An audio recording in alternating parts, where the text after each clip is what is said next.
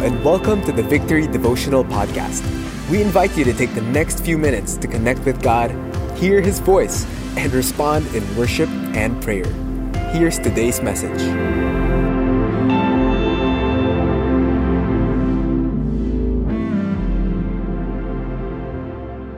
Hello, everyone. I hope you all had a wonderful Christmas. You know, the day after Christmas is always a picture of calm, quiet, and a little excitement. I remember growing up and spending the day after Christmas marveling at my gifts, fixing them, and planning how to spend what I was given.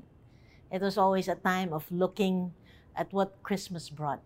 Today, we will do that. Take stock of what Christmas truly brought. Not the gifts we received yesterday, um, but the gift, the miracle Christmas brought. We are all the, at the tail end of our Genesis to Revelation series on miracles. Yesterday, we celebrated Christmas.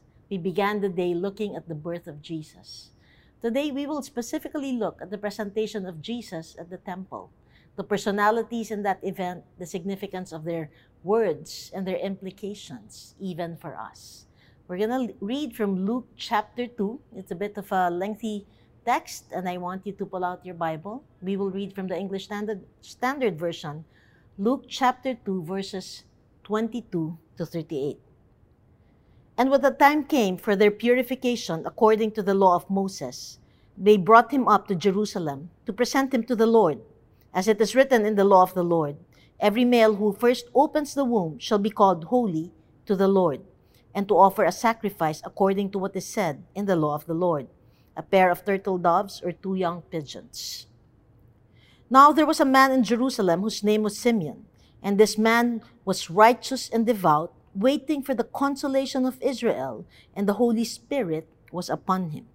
And it had been revealed to him by the Holy Spirit that he would not see death before he had seen the Lord's Christ.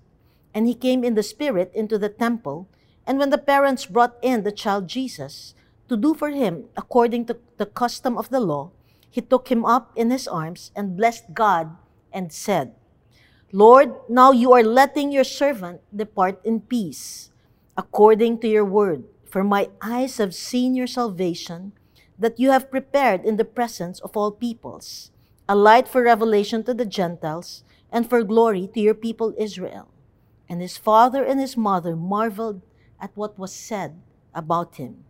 And Simeon blessed them and said to Mary his mother, Behold, this child is appointed for the fall and rising of many in Israel, and for a sign that is opposed, and a sword will pierce through your own soul also, so that thoughts from many hearts may be revealed. And there was a prophetess Anna, the daughter of Phanuel, of the tribe of Asher. She was advanced in years, having lived with her husband seven years, from when she was a virgin, and then as a widow until she was 84.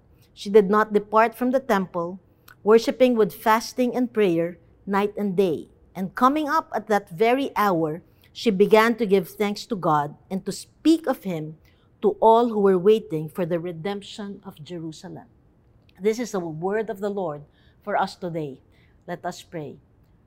Lord, we thank you for your word. We thank you, Lord God, for the promise that your word gives. And we lift up to you this morning. Holy Spirit, may you speak to each one of us and open our eyes to the truth.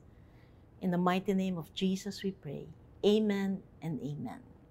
Now, you see, in the text that, that we read, we, we see two prophets. There was Simeon and Anna at the presentation of Jesus at the temple. These two were well advanced in years. They were old. Uh, in our language, they were old. But both were waiting for the promised Messiah. They have seen much in life. They were, you know, they've lived, they've lived long.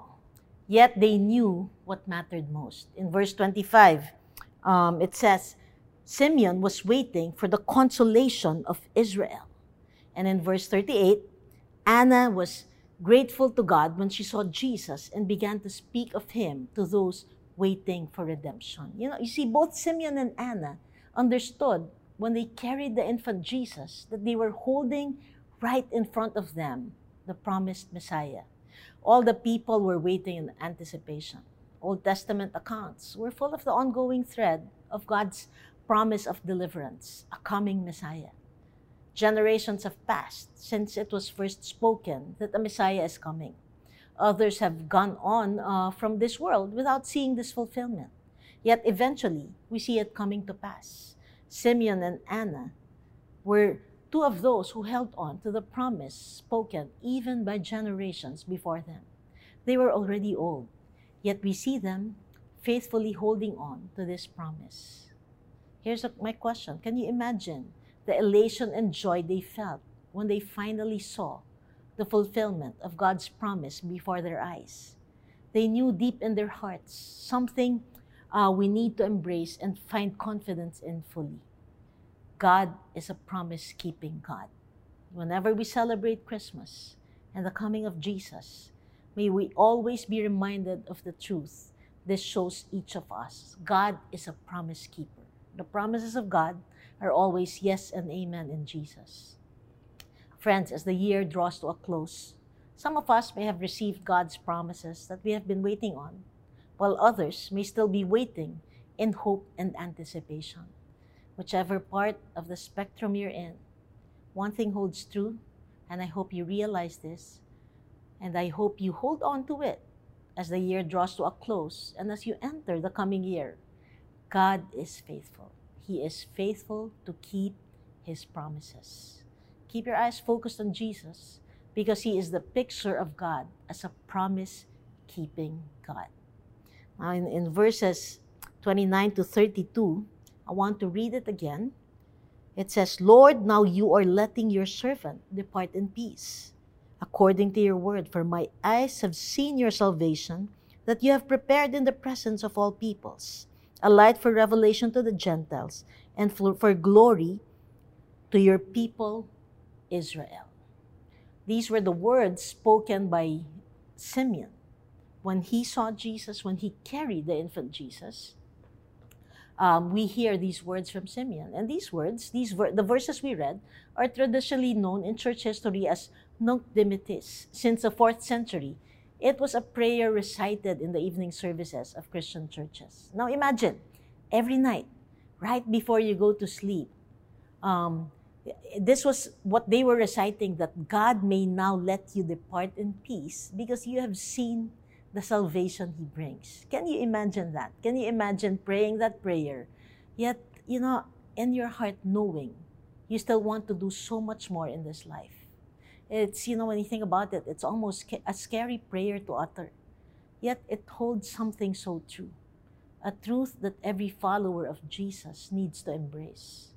And it is this in Jesus, we already have everything. The question is, do we live life knowing this? Do we understand that in Jesus, there is nothing else we could ever need? Or are we still caught up with so many other things in this world that we lose sight of that which is most important? I hope you all realize that the coming of Jesus, of Christmas, is not about the gifts we receive. And don't, don't get me don't get me wrong. I love gifts, both giving and receiving them. However, exciting as that may be, or exciting as the gifts may be, Jesus is the ultimate promise we have been given. He is the gift we need and have received. He is the fulfillment of God's promise. And as we take, take stock of Christmas and the gifts we receive, may we find the time to take stock of what matters most the promised Messiah. May we spend Christmas and the days surrounding it, the days after, like, the, like today, reveling in the truth that because Jesus came, we truly have all that we need. May we enter the coming year with a deep sense of gratitude for the fact that we have seen God's salvation. And may we live all of life full of confidence in God, despite whatever else we may seem to lack or need. Let us focus on Jesus, the Messiah who is everything we need in this life in verse 38 of the text we read. And coming up at that very hour, she began to give thanks to God and to speak of Him to all who were waiting for the redemption of Jerusalem. You know, after looking at Simeon, our, our text ends with Anna. Uh, we heard what Simeon said, uh, the Nunc Dimittis. And the text ends with Anna. After seeing the promised Messiah, Anna cannot contain herself. She goes around and begins speaking of Jesus to all uh, the verses waiting for the redemption of Jerusalem. You know, she did not end up simply enjoying the fact that God's promise was fulfilled in Jesus. She shared the good news of the Messiah with the people who needed to hear it. What about you? What does Christmas mean to you? I hope it is more than just the fulfillment of a promise, more than just the coming of the one who brings you everything you need. I hope, like Anna, you and I, that we have a sense of the mission Anna had of bringing the good news about Jesus to the rest of our world, to the people who need to hear it. As we end this year, spending time in, you know, in family gatherings and get-togethers with friends and people we love, may we not forget the mission that brought about Christmas in the first place. People are in need of a Savior, and we have the message. May we continue to find joy in bringing the gospel's message to the people around us. Let's end this morning worshiping God again. With your power, your presence,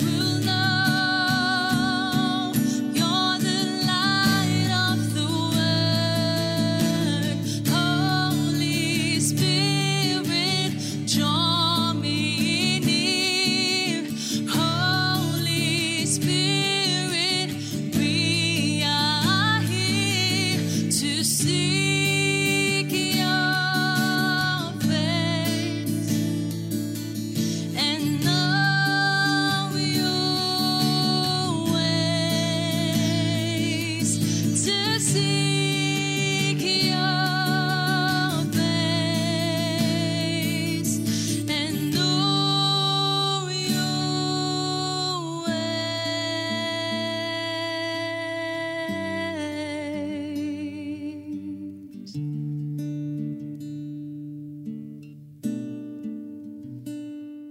Well, thank you for joining us this morning. Merry Christmas again to all of you. God bless us all as we make Him known this season. Let me speak the blessing of God from the book of Numbers upon everyone. May the Lord bless you and keep you. May the Lord make His face shine upon you and be gracious to you. May the Lord lift His countenance upon you and give you peace. God bless all of you. Have a great day.